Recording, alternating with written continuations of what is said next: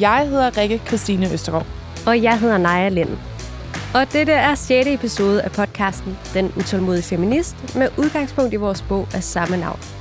For fem år siden begav vi os ud på en personlig rejse for at finde ud af, om køn stadig betyder noget i dagens Danmark. Og på vejen udviklede vi os til full-blown utålmodige feminister. Det blev til podcasten Karrierekvinder, og i to tusind og toogtyve udkom vores bog Den Utålmodige Feminist. Med udgangspunkt i otte store spørgsmål om køn og ligestilling, som vi ofte møder, håber vi på at kunne nuancere debatten om køn og ligestilling i Danmark og klæde jer på til at tage de svære snakke med jeres venner, partnere og arbejdsplads, så vi sammen kan lære og skabe bedre muligheder for alle. Ligegyldigt, hvilket køn man har.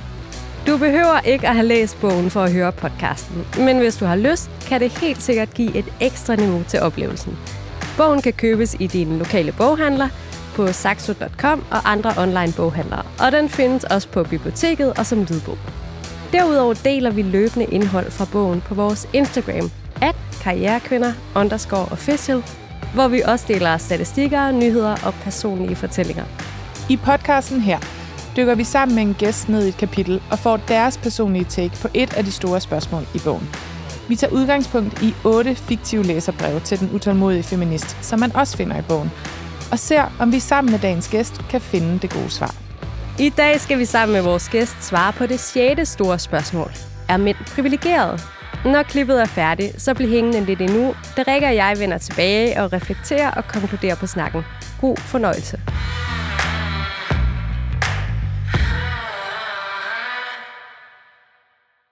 Vi er så glade for at byde velkommen til øh, vores gæst i det her afsnit, nemlig dig, Sebastian Lynggaard, er mange nok bedre kendt som Herlige Svend. Du står nemlig bag Instagram-profilen af samme navn, hvor du deler dyrememes, lyserød glitter, kommenterer på samfundsdebatter og hverdagens finurligheder. På en sådan måde, at mange af dine følgere faktisk troede, at du var en kvinde. Derudover så udkom du for nylig med bogen Mandsforræder, hvor du efter eget udsagn forråder en generationslang tavshedspligt mellem mænd. Det skal vi høre mere om. Og som bonusinfo, så kan jeg sige, at vi to vi har været kollegaer, øh, og du var faktisk en af de allerførste mennesker, som vi interviewede til første afsnit af vores podcast Karrierekvinder i te-køkken på vores arbejdsplads for seks år siden. Sandt. Det vender vi også tilbage til. Velkommen, Sebastian. Tusind tak. Tak fordi du kom. Vi lægger ud med et stort spørgsmål. Det er det store spørgsmål og titlen på, øh, på afsnittet. Er mænd privilegerede? Ja, det er mænd. Godt. Så tager vi nogle nuancer på det ja. øh, i løbet af afsnittet. Da vi interviewede dig for cirka seks år siden i det her te-køkken på vores fælles arbejdsplads, så var du meget nervøs for ja. at tale med os ja, omkring køn. Øh, selvom at nu når vi har hørt det tilbage, øh, faktisk vidste meget mere om det, end vi gjorde, og det er faktisk os, som var langt bagefter på kønssnakken dengang. Det har vi heller ikke været bange for at indrømme. Vi har øh, i de sidste seks år fortalt folk, hvordan vi øh, startede med at sige, at vi var uvidende, ikke feminister, som synes, det hele måske var lidt noget pjat, og må også indrømme, at vi i hvert fald har flyttet os ret meget de sidste seks år. Og det kan man også høre, når man hører det her afsnit, som er mindst lige så grænseoverskridende for os at afspille, som øh, det er for dig. Oh my god. Lad os prøve at høre klippet. En observation, prøv at høre. Jeg er jo øh, totalt sidstkønnet herovre, mand. Jeg er jo ikke... Hvad sidstkønnet? Jamen altså, ja. Hetero og hvid og øh, privilegeret, ikke? Altså, jeg er ikke... Du mener ikke, du er, øh, sådan har ret til at, at stille kritiske spørgsmål? Det er ikke rigtigt. Nej. At i forhold til det der med at spørge en, en mand om sådan noget her, for eksempel, mm. øh, det synes jeg også er lidt sekundært et eller andet sted. Fordi der, der, der tror jeg, at man, man, man, man spørger en, en, en type, der automatisk er privilegeret, og ikke vil have lige så godt blik for der, hvor der er de her små mm. forskelle, som er meget afgørende, uden tvivl. Øhm, altså, der er en masse ligestillinger og kønskamp, der skal tages, sådan nogle ting på begge sider måske, men jeg tror generelt, at kønnene selv er bedst til at tage deres egne kampe, altså mænd i forhold til barsel, for eksempel, og sådan noget af den stil. Øhm, hvor at, at jeg synes... Nogle gange, øh, og det er lidt kontroversielt, men jeg synes nogle gange, at, at, at mænds udtalelser i forhold til kvinders ligestilling mudrer billedet en lille smule, hvor det kommer til at handle om meget om sådan noget med, så skal mændene også have et eller andet andet. Det er vigtigt at sige, at jeg tror, det er en vandhane, der drypper i baggrunden i te-køkken. Jeg tror, det er, ved du hvad, jeg tror, jeg tror, det er den der danskvandsfætter, vi fik. Det kan sagtens være. Den ja. kan nemlig godt på øh, igennem en højtaler lyde, som om at man sidder ude på toilettet eller noget, den du har. Hvordan, øh, hvordan har du det med at tale om køn i dag, seks år efter det her klip? Øh, meget bedre, end jeg havde dengang. Altså, jeg er, jo, jeg er meget overrasket over de ting, jeg siger faktisk, det vil jeg sige. Ja. Det er øh, mindre smertefuldt at høre, end jeg havde, øh, end jeg havde frygtet, helt klart. Men jeg tror også, at en del af det, jeg siger, er for at undgå at udtale mig for meget i virkeligheden. Fordi øh, jeg har ikke på det tidspunkt nogen reel indsigt og har ikke rigtig brugt så meget tid, som jeg... Det ellers lyder som om faktisk på at, at, at reflektere over det her. Men det, som jeg siger, som jeg har ment hele tiden, hele vejen igennem, det er jo det her med, at øh, kønskampe er der mange af, og det er bedst, hvis de respektive kønskampe bliver initieret af, af, af ens eget køn, eller det køn, som, som, som kampen passer til. Meget ofte så synes jeg jo, at øh, det her, den her krævermentalitet kommer lidt frem i debatten, at man sådan siger, okay, jamen, vi er jo ikke interesseret i reel ligestilling, kan mænd finde på at sige, fordi, jamen, mændene får jo aldrig noget. Jamen, altså, det er jo også fordi, at mændene sover i timen, ikke? Altså, det er jo også fordi, at, at vi ikke er en del af debatten, at vi ikke føler os repræsenteret. Det er jo fordi, vi ikke har lænet os ind i den, ikke? Mm. Altså. Mm. Ja.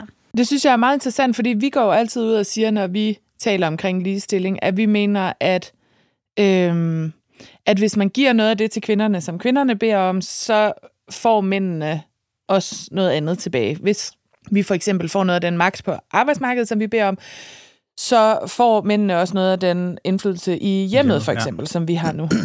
Ser du også den balance, øh, eller den sådan byttehandel? Ja, og det er jo lige præcis det, jeg mener, øh, at, at, at det ligesom skal ses som en balance, fordi jeg, jeg, jeg synes også, når jeg er ude og holde oplæg og sådan noget, at de spørgsmål, jeg har, bærer lidt præg af, at mænd ser det som et regnskab. Mm. Altså...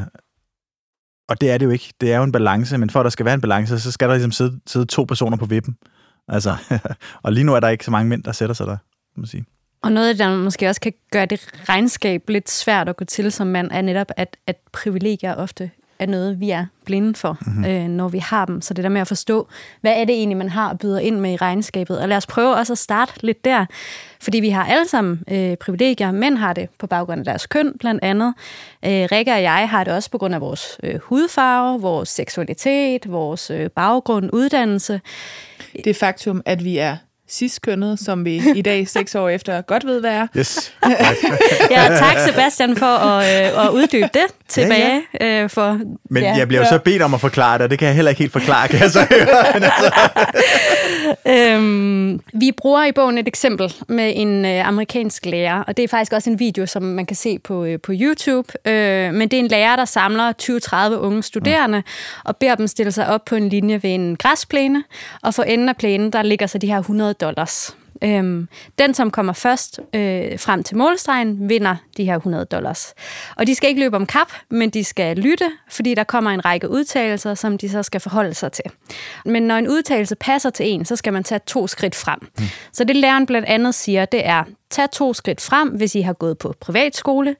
Tag to skridt frem, hvis I aldrig har bekymret jer om jeres mobilregning. Tag to skridt frem, hvis I aldrig har skulle hjælpe jeres forældre med at betale deres regninger. Ikke overraskende, der bliver vinderen af de her hundrede dollars en ung, hvid mand. Og til sidst så beder læreren øh, de forreste studerende vende sig om, og så se på dem, der står bag dem. Og det er faktisk det, der er ret rammende i denne her video. Øh, for nogle af de studerende, der ikke har taget et eneste skridt frem, og som står helt tilbage ved startlinjen, det er primært øh, sorte studerende. Øh, Sebastian, du havde selv en oplevelse af øh, pludselig at blive opmærksom på nogle af de privilegier, øh, der kan være som mand. Øh, nemlig, hvordan der kommunikeres forskelligt til kvinder og mænd. Øh, vil du ikke fortælle lidt om, hvad det var for nogle kommentarer eller oplevelser, du havde øh, i forbindelse med profilen Herlige Svend? Mm-hmm. Jo, det vil jeg rigtig gerne. Må jeg sige noget til den der videoserie? Mm, selvfølgelig. Ikke? Fordi den er fed. Øh, noget af det, som jeg også synes er så vildt, det er jo det her med, at de jo tror, det er en race til at starte med, ikke? Eller et race, eller hvad fanden det hedder, at det er en hundrede meter løb, eller noget i den stil. Øhm, og i takt med, at de her, øh, nogle af de her mennesker bevæger sig fremad, før der egentlig er lyttet startskud, så kan man bare se, at de andre, de opgiver. Det er så vildt at se, hvordan ja. de øjnene bare sådan siger, så gider vi jo ikke, altså hvad fanden. Og det siger jo virkelig også noget, synes jeg. Nå, men jo, på, på Herlige Svend, jamen det var jo ikke meningen, I skulle finde ud af, hvem jeg var jo, kan man sige. Øhm, you nosy motherfuckers. Nej. Ej, jeg, jeg, jamen det var jo vildt. Det var jo en fucking, øh, det var fucking sindssygt. Jeg, jeg, der skete jo det, som jo også hører med i regnskabet, at jeg får meget pludseligt ret mange følgere. Altså fordi, at folk begynder at kede sig under corona og så videre, ikke? Øhm, og så har jeg jo lige pludselig som kommunikationsperson helt vildt mange fremmede mennesker i min indbakke, som jeg synes er enormt interessant. Mm. Det er enormt interessant at se, hvordan folk egentlig skriver til en brevkasse i virkeligheden, ikke? Øhm, og så går det jo meget hurtigt op for mig, at der er en meget stor forskel på, hvordan kvinder skriver til mig, og hvordan mænd skriver til mig. Jeg tror, at kvinder egentlig skriver til mig på den måde, hvor jeg sådan tænker, det vil man altid gøre til en anonym konto, man ikke rigtig ved, hvem er, eller skal bruge særlig meget tid med. Man får ligesom afleveret sit budskab, bang videre. Hvor mændenes beskeder falder på det tidspunkt i to kategorier, vil jeg sige. Hvor den ene kategori er øh, sådan den lille kategori, og det er måske også den, hvor man sådan, der vil skabe flest overskrifter, ikke? Altså, jeg skal nok finde ud af, hvor du bor, altså sådan nogle ting, ikke? Altså, øh, nogle ret voldsomme beskeder, som går rigtig meget på, at, at at kritisere mig i ret voldsomme vendinger, mm. uden at de selvfølgelig på det her tidspunkt ved, hvem jeg er, eller hvordan jeg ser ud, eller hvilket køn jeg har. Øhm, og så er der den anden kategori, som er langt større, men som på en eller anden måde også var meget mere interessant for mig. Øhm, det var en kategori, som var nogle rigtig lange beskeder. Altså, hvor at man virkelig har brugt tid på at skrive og forklare mig ting, som jeg egentlig ikke rigtig havde bedt om at få forklaret. Altså, og så på en måde, hvor jeg fik, altså hvor jeg kom til at føle mig som en femårig, ikke? Hvor man sådan tænker, okay, what the fuck is going on? Øhm, og det var også noget med, ah, men hvor var det ærgerligt med det der seneste meme der? Det kunne have været simpelthen så godt. Nu skal de forklare dig, hvordan det kunne have været rigtig godt. Og ah, men det var rigtig, rigtig fedt opslag, og rigtig fedt med amerikansk politik og sådan nogle ting der. Øh, nu skal jeg lige forklare dig historien bag. Bare sådan ting, som jeg simpelthen på intet tidspunkt har bedt om, og så får jeg seriøst bare en Ken Follett-roman, ikke? I indbakken. Og jeg tænkte, what the fuck? Og så spurgte jeg min søster jo bare, og det var det, der er anslaget til den bog, jeg har skrevet også i virkeligheden, at, at jeg spurgte bare, hvorfor fuck skriver de her mænd til mig på den her måde? Altså, de skriver til mig, som om jeg er fem år gammel. Og så siger Frederik jo bare sådan, okay, jamen, de tror ikke, du er fem, de tror bare, du er en kvinde. Altså, ja. Og det, hun har sikkert prøvet mange gange, at der var folk, der talte til hende på den måde, som... Ja, ja, ja, præcis. Og, det, og det har, nu har jeg jo to søstre, og det var en samtale mellem os, kan man sige, ikke? Øh, så, så der fik jeg noget... Det var en af de samtaler, hvor jeg ikke, ikke sagde så meget i hvert fald. Øhm, og det, der, der var jo bare et sted der, hvor man ikke kan gå tilbage igen. Altså, det, det kunne jeg jo ikke unsee på en eller anden måde. Øh, så der var bare noget, der var åbnet. Altså, hvor, hvor jeg sådan ikke rigtig kunne komme tilbage. Og i mine øjne, så det jeg så, når man så det her mønster, øh, det er jo en smerte i virkeligheden i et køn. Altså, fordi... Det handler for mig om for mig at se om et mindre værd.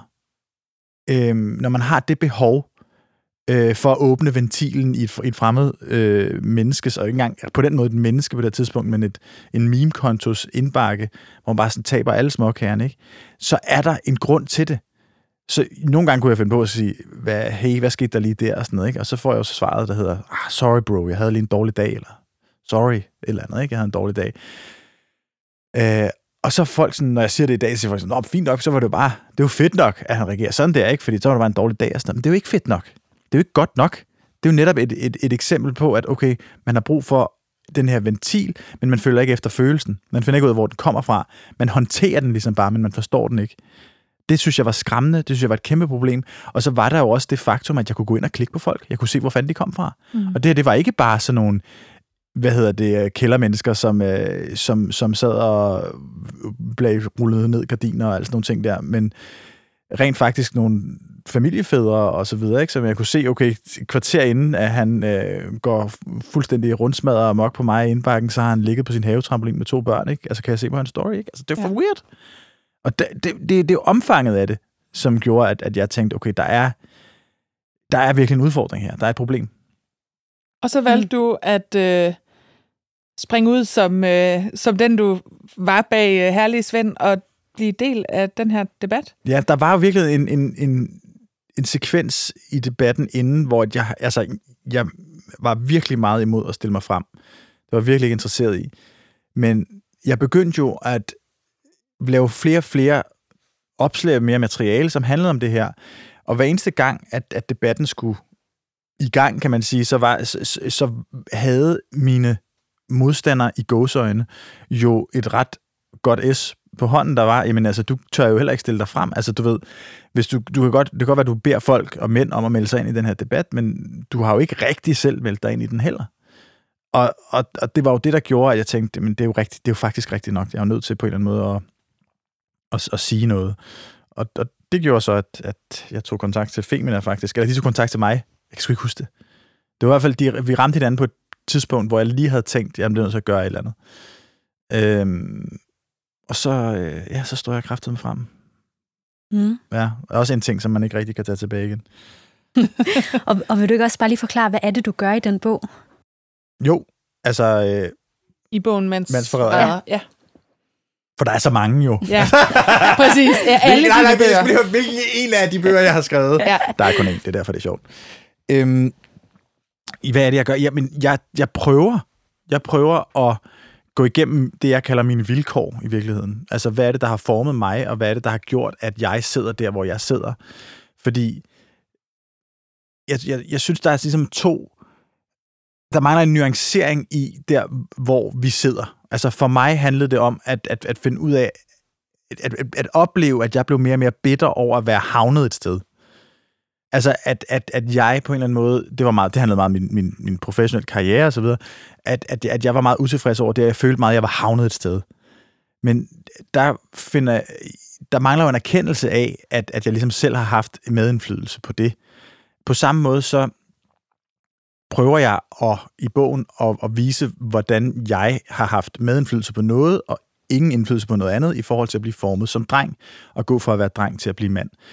Øhm, så så det, det, det handler meget om, om de vilkår gennem forskellige historier, fra især min, min, min ungdom og, og barndom, som jeg reflekterede meget over. Det krævede også en del. Det krævede, at jeg fik en hjernerystelse, og jeg lå fuldstændig inaktiv i elleve måneder, så vidt jeg husker, ikke?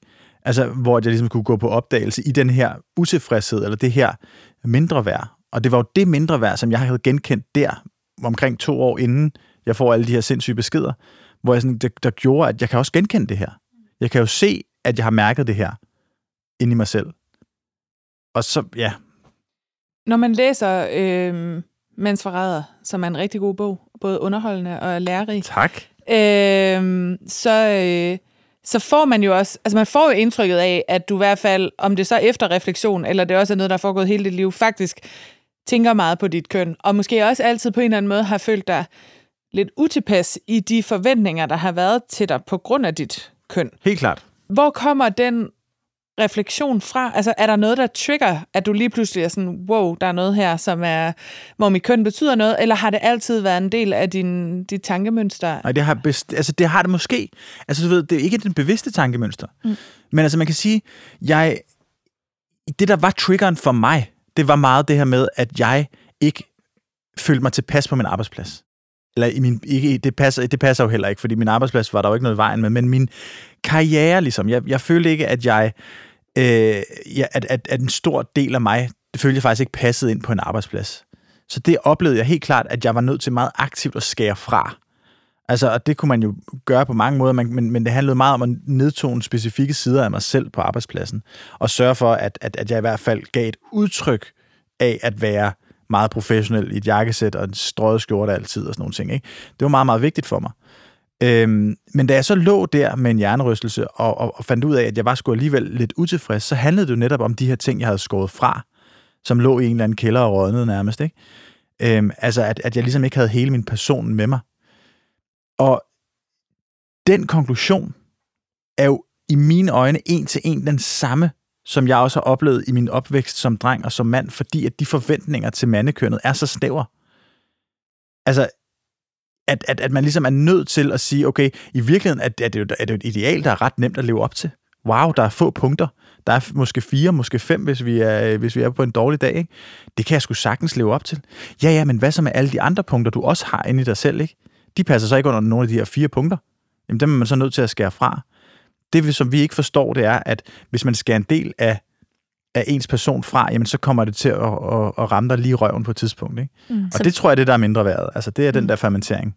Så, så også bare lige for at forstå det her, fordi man kan jo sige, det kunne jo også være en, en personlighedsting, og der er det jo nok også meget, når en personlig rejse, men, men det du opdagede, det var så, at måske mange af de idealer, eller hvad du egentlig stræbte efter, var nogle meget maskuline idealer og normer, øh, som ligesom var formet uden for dig, altså, og som du så følte, du skulle leve op til, og dermed gik på kompromis med nogle andre sider af dig selv. Ja, helt klart. Altså, mm. helt klart. Og, og, og de sider af mig selv, som jeg egentlig havde negligeret, fordi de på en eller anden måde var for underlige, eller for sådan øh, kreative, eller for feminine på en eller anden måde. Øh, At, at, at de sider var jo, var jo dem, jeg på en eller anden måde prøvede at få frontens at center på, på Herlige Svend, ikke? I den periode, for ligesom at få dem frem og, og, og sørge for, at de også fik, fik luft. På den måde var det jo en slags ventil for mig i starten, kan man sige, ikke? Fordi at de sider af mig selv, kunne jeg jo godt mærke, det, det går jo ikke, at, at de ikke bliver brugt. Jeg ved jo godt, hvordan, hvad der sker, når man bare fejrer tingene under gulvtæppet. Så ved vi jo alle sammen, ikke? Så går det jo galt. Men, men det tror jeg bare, mænd er mindre bevidste om. Og jeg tror, at der er mange mænd, der føler, også fordi vi jo ikke taler om det fucking ideal særlig meget, at, at det her meget simple, halvforkvaklede ideal, jamen altså, hvis vi skal leve op til det, så er der bare mange ting, der skal sorteres fra. Mm. Så når den halvtredsårige ingeniøruddannede øh, mand i læserbrevet øh, siger, jeg har aldrig tænkt over mit køn, og det burde kvinder heller ikke. Hvad, hvad tænker du så? Jeg tænker, at, øh, at det er et privilegie i sig selv, ikke at, skulle, øh, ikke at skulle tænke over sit køn, må jeg sige. Men jeg bliver også irriteret. Altså, jeg bliver røvirriteret over det der, fordi det er jo også noget, der bliver sagt, synes jeg, i en slags, eller hvad hedder det, skrevet i en slags protest, ikke? Altså, øh, synes jeg. Fordi man har en forpligtelse til i det her liv at gøre sig bevidst om, hvad der har formet en, og hvilke vilkår man har med i bagagen. Øh, herunder privilegier. Jeg vil så sige, at jeg synes jo, privilegier er et er jo også en showstopper for samtalen ofte, ikke? Oplever mm. jeg. Øhm, og det er jo ikke, fordi der er noget galt med selve ordet, men det er, hvis du går på jagt ind i dig selv efter privilegier, øh, så finder du også ofte alle de steder, hvor at skoen trykker, ikke? Altså, hvor det rent faktisk og objektivt set gør ondt og gør nas. Så jeg prøver at sige til, til, til de mænd, jeg snakker med, at, at det handler mere om vilkår. Altså, fordi mange, meget af det, som objektivt set er et privilegie at vokse op med, ender på mange måder med at blive noget lort. Altså, et eksempel kan jo være, at, at, at, at jeg, jeg synes, at nogen af os, det er det ikke for at undskylde noget som helst, men nogen af os bliver en lille smule socialiseret ind i en form for dovenskab, fordi mænd bliver ofte rost meget tidligt i en proces.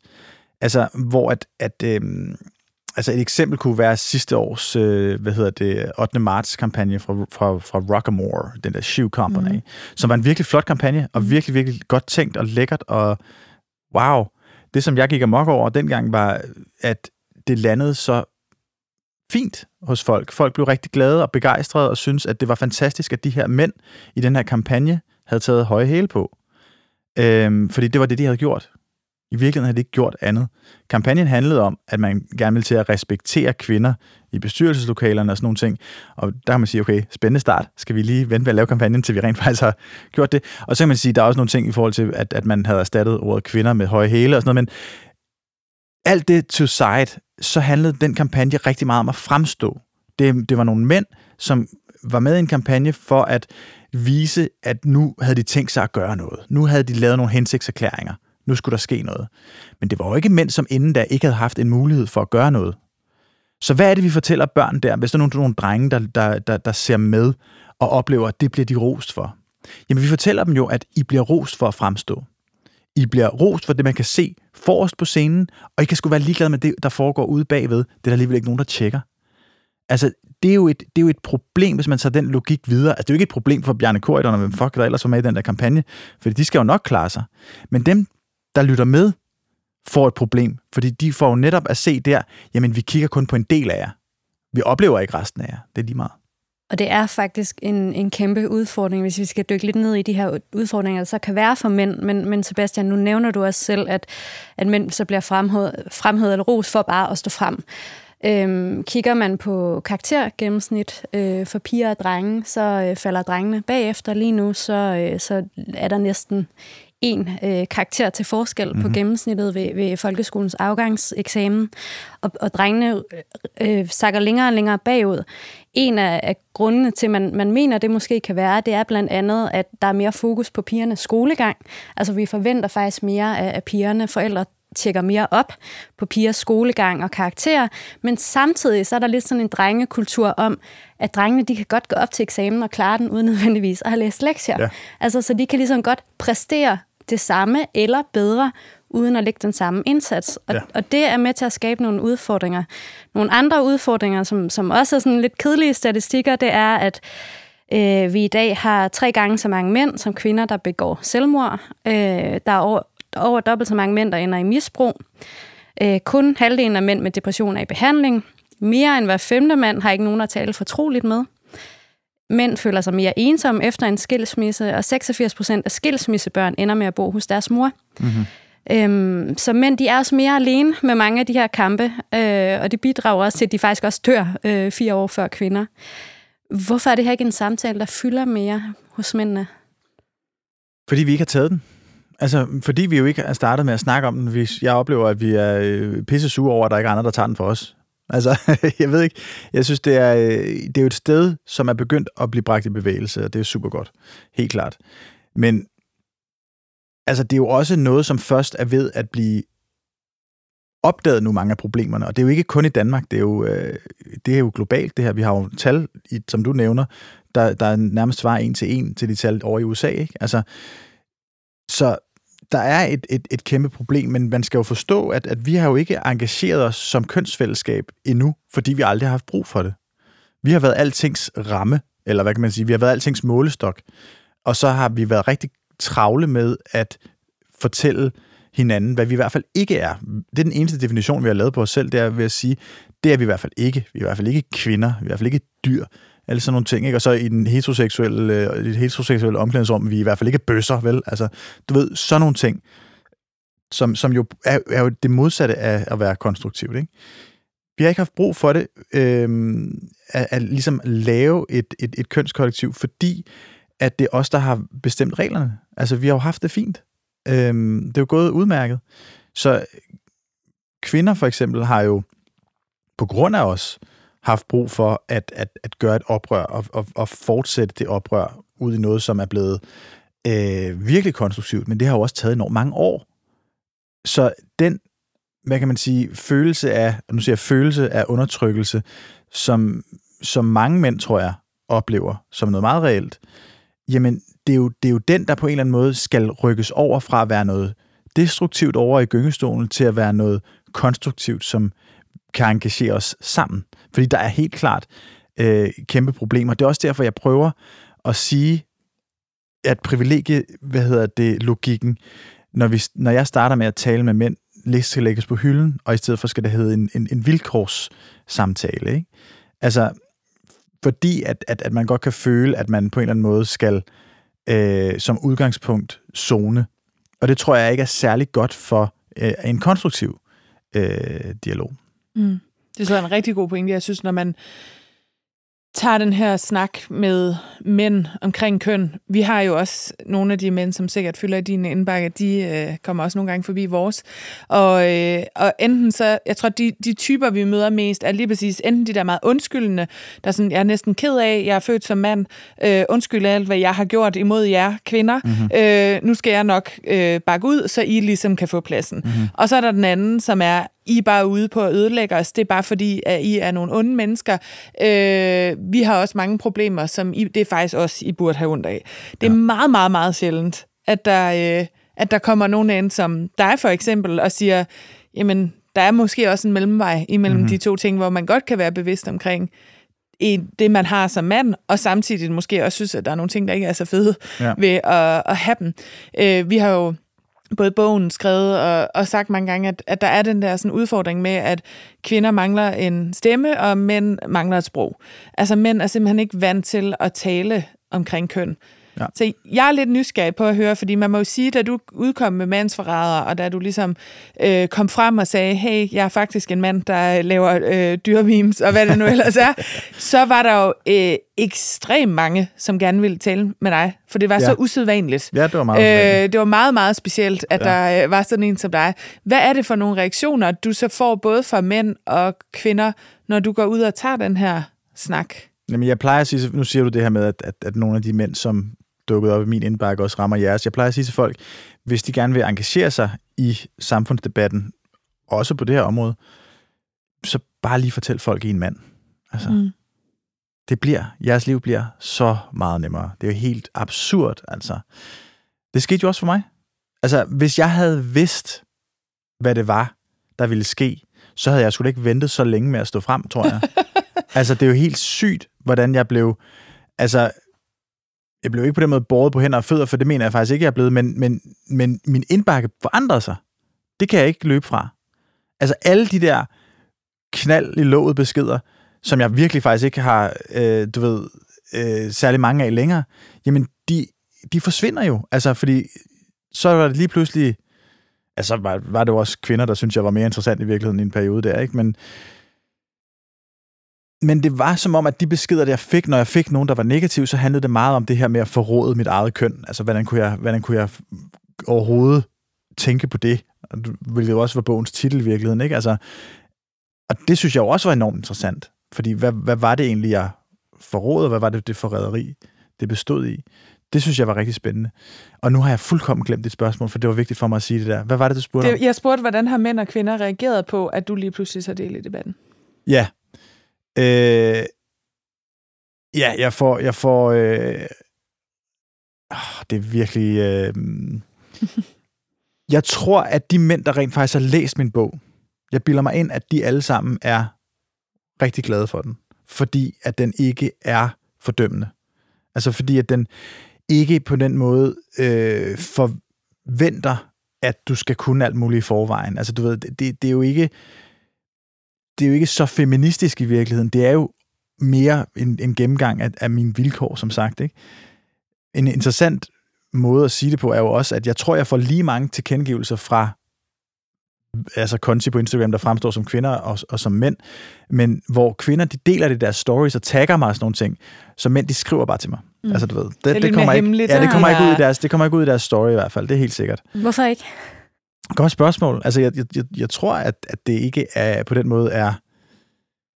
Det er jo ikke så ind, tror jeg, blandt drenge og mænd at engagere sig i den her debat, fordi jeg tror, man frygter meget at blive sådan en... Øhm, det er helt sikkert noget, der har et, øh, et begreb det her, men jeg kender det ikke. Øhm, være sådan en, en dreng, som virkelig er en suck-up for, for, for pigerne i skolegården, ikke?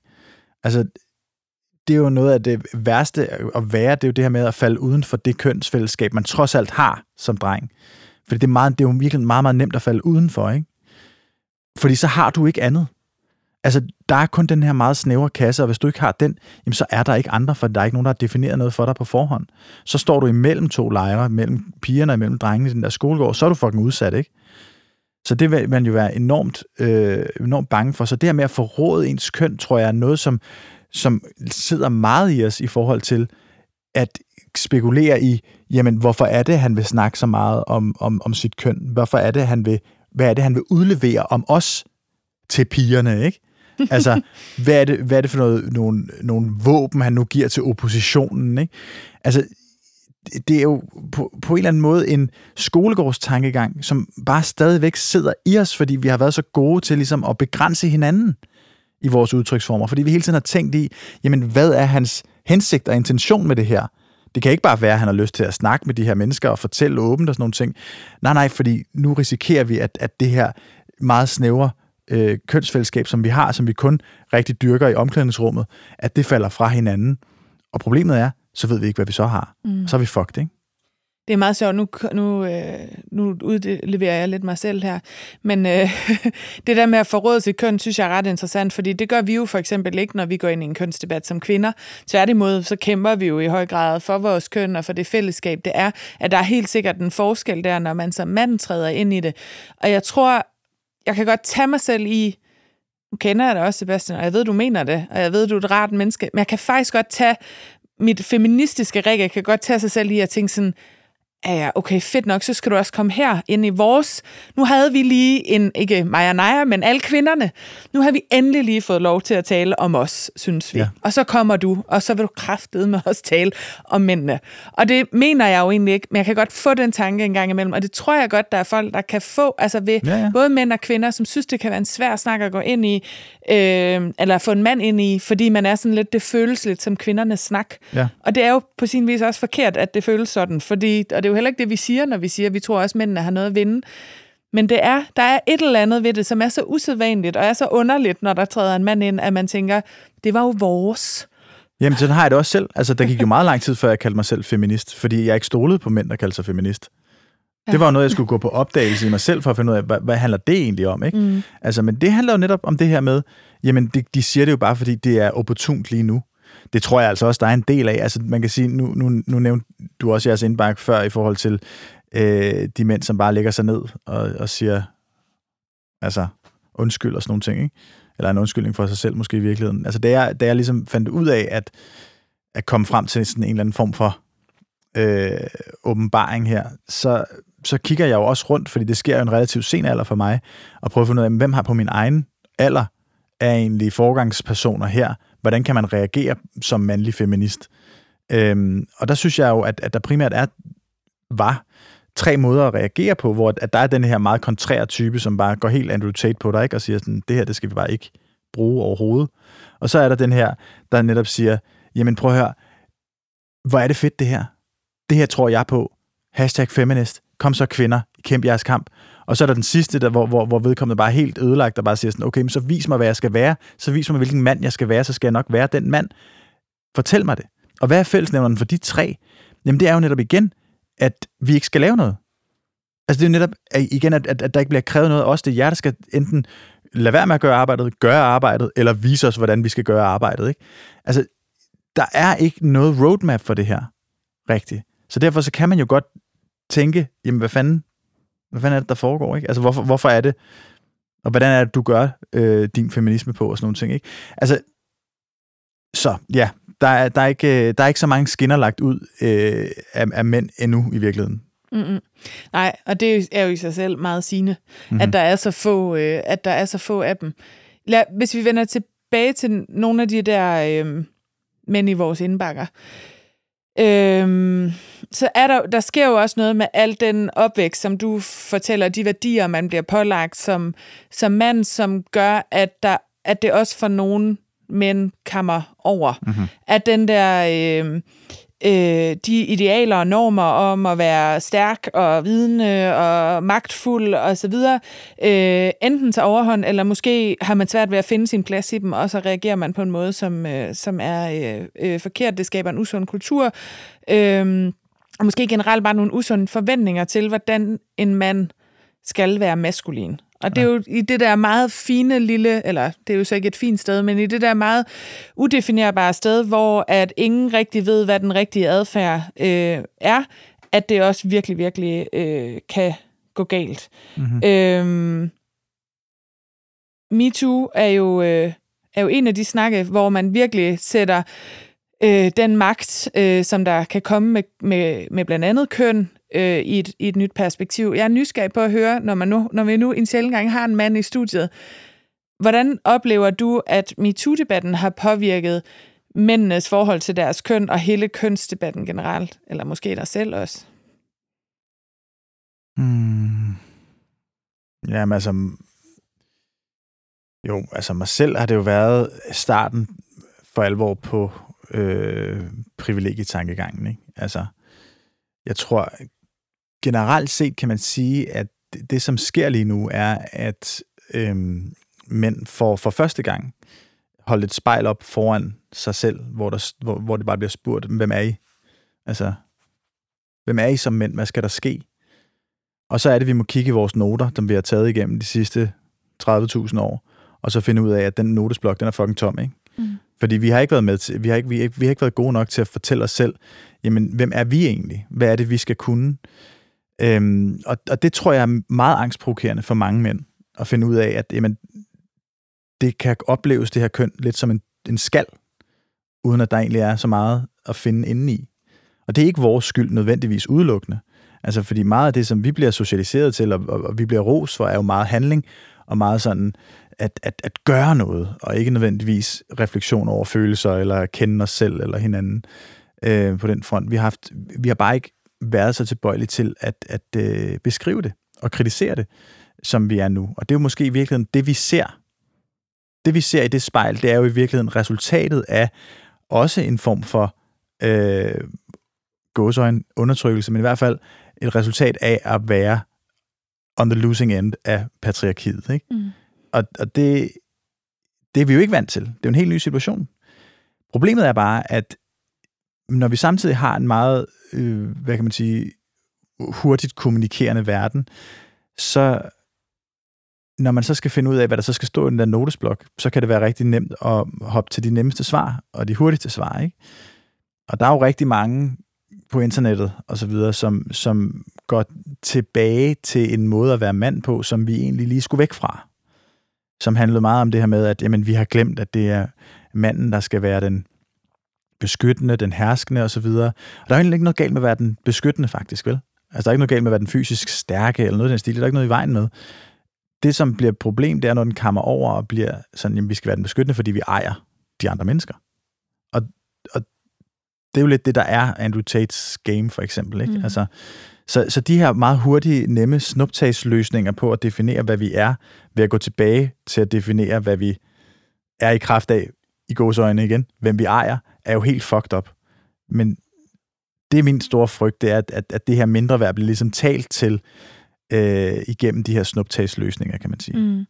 Ja, eller også så hænger man sin identitet op. Det er jo også det, når vi kigger på nogle af de der meget triste tal omkring mænd, så hænger man sin identitet op på nogle meget konkrete ting, som ens partner, eller ens mm. job, eller indtjening, eller ens store hus, eller hvad det nu kan være.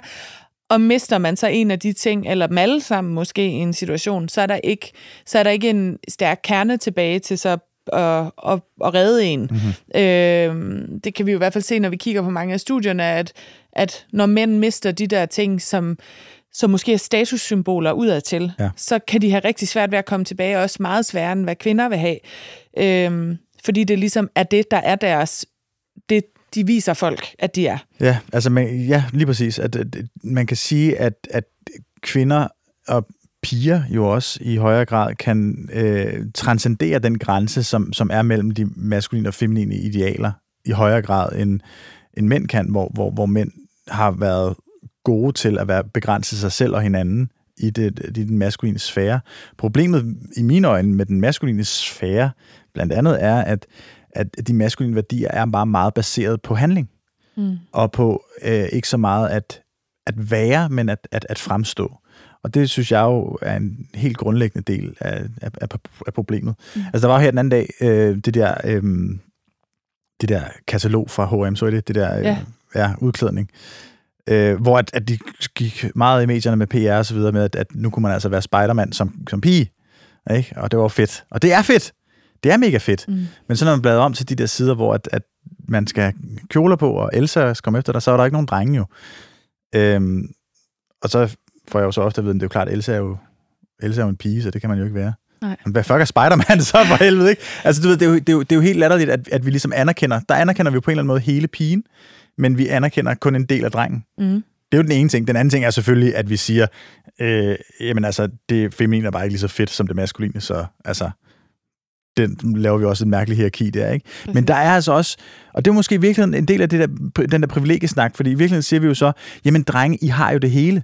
Altså, I har jo pakken for fanden. I har jo det, der er fedt i forvejen. I, hvorfor skal I så gå ned der? Og det, det er jo et privilegie, åbenlyst. De har de maskuline værdier. Altså, fra, fra fødslen, ikke? Det har I. Ja, altså, mm. I har jo fuck. Det, der er her, der er så fedt, så hvorfor skulle I ville det andet, som er mindre fedt? Og så er du låst i dit privilegie. Så er du nemlig, så er du nemlig låst. Det er en rigtig, et rigtig godt perspektiv. Mm. Ja, jeg tænker, inden vi lige øh, kommer til læserbrevet, så har jeg i hvert fald én ting, og det er fordi, nu talte du også før om de her tre veje, der er for mænd. Mm-hmm. At gå, altså enten øh, lægge sig ned, eller modstand, eller ligesom blive anvist. Mm-hmm. Øhm, men, men også, at, at du gerne vil, vil vise en mere konstruktiv vej. Så hvis man nu er mand, der lytter med, altså hvad, hvad kan man gøre? Eller hvad ser du, der ligesom er behov for? Jeg tror, det, der er behov for, er ganske enkelt dybe relationer. Altså, det tror jeg er så enormt vigtigt. Øhm, jeg tror, at, at vi har, øhm, og det er der jo mange hvad hedder det, beviser på, men vi har ikke lige så gode evner som andre til at danne de her dybe relationer, som i virkeligheden er det, der skal være sundt ved at være et menneske. Altså at, at, at give noget af sig selv til en anden og modtage noget fra et andet menneske. Det er vi bare simpelthen ikke lige så gode til som andre.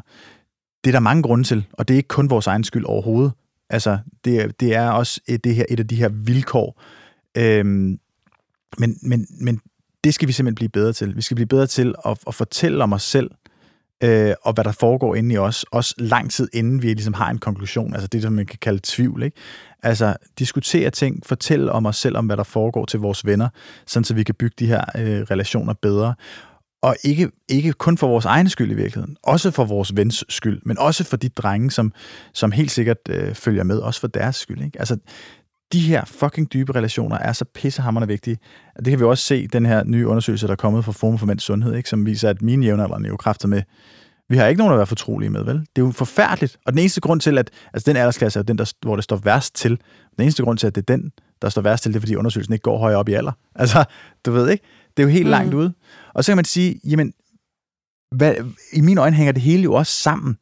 Altså, Svend Aage Madsen, han siger, det er ham, som er formand for Forum for Mænds Sundhed, han siger, at man kan sige, kvinder opdages i tale, og mænd opdages i handling.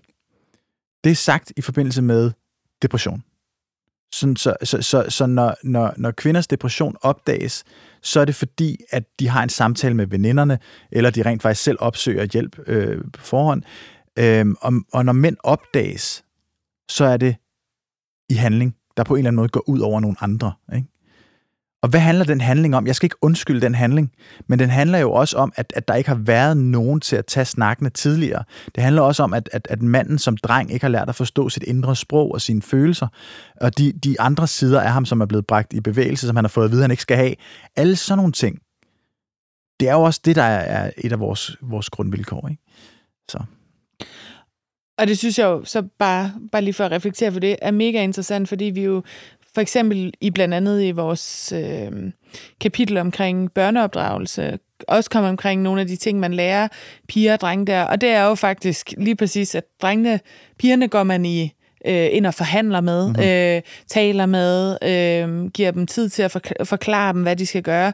Drengene giver man ordre, man taler til dem i enstavelseshandlinger, mm-hmm. og man anerkender også deres øh, adfærd på en anden måde, eller, eller, eller anerkender måske det forkerte ord, men for eksempel øh, har vi eksemplet med, at man siger, når drenge hiver piger i rottehalerne, så er det fordi, de godt kan lide dem. Ja. Og det er jo et perfekt eksempel på at sige, at du udøver en handling, faktisk en handling i det her tilfælde, som ikke er ret behagelig for modtageren af den, men vi anerkender det som, det er nok noget med deres følelser. De gør det der, fordi de føler, men de skal ikke snakke om deres følelser. Det er også et eksempel på at være privilegeret i virkeligheden, ikke? Mm. Men, men, men i virkeligheden er det jo, hvad, hvad siger det så om kønnet? Hvad siger det om de drenge, der følger med? Jamen, du fortæller alle drenge i verden, I er det simple køn.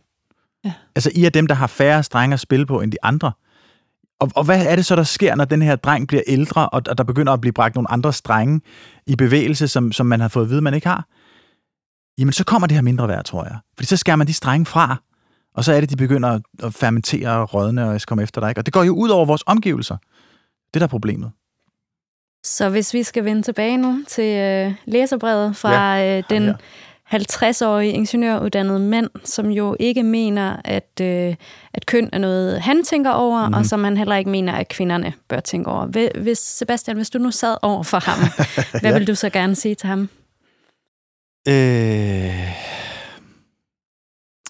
så vil jeg, altså hvis jeg sad overfor ham, det er jo svært med, at det er et, øh, et øh, brevvekslingsformat, ikke? Fordi man vil jo rigtig gerne sidde over for sådan en type her, man vil rigtig gerne, man vil rigtig gerne tale med vedkommende.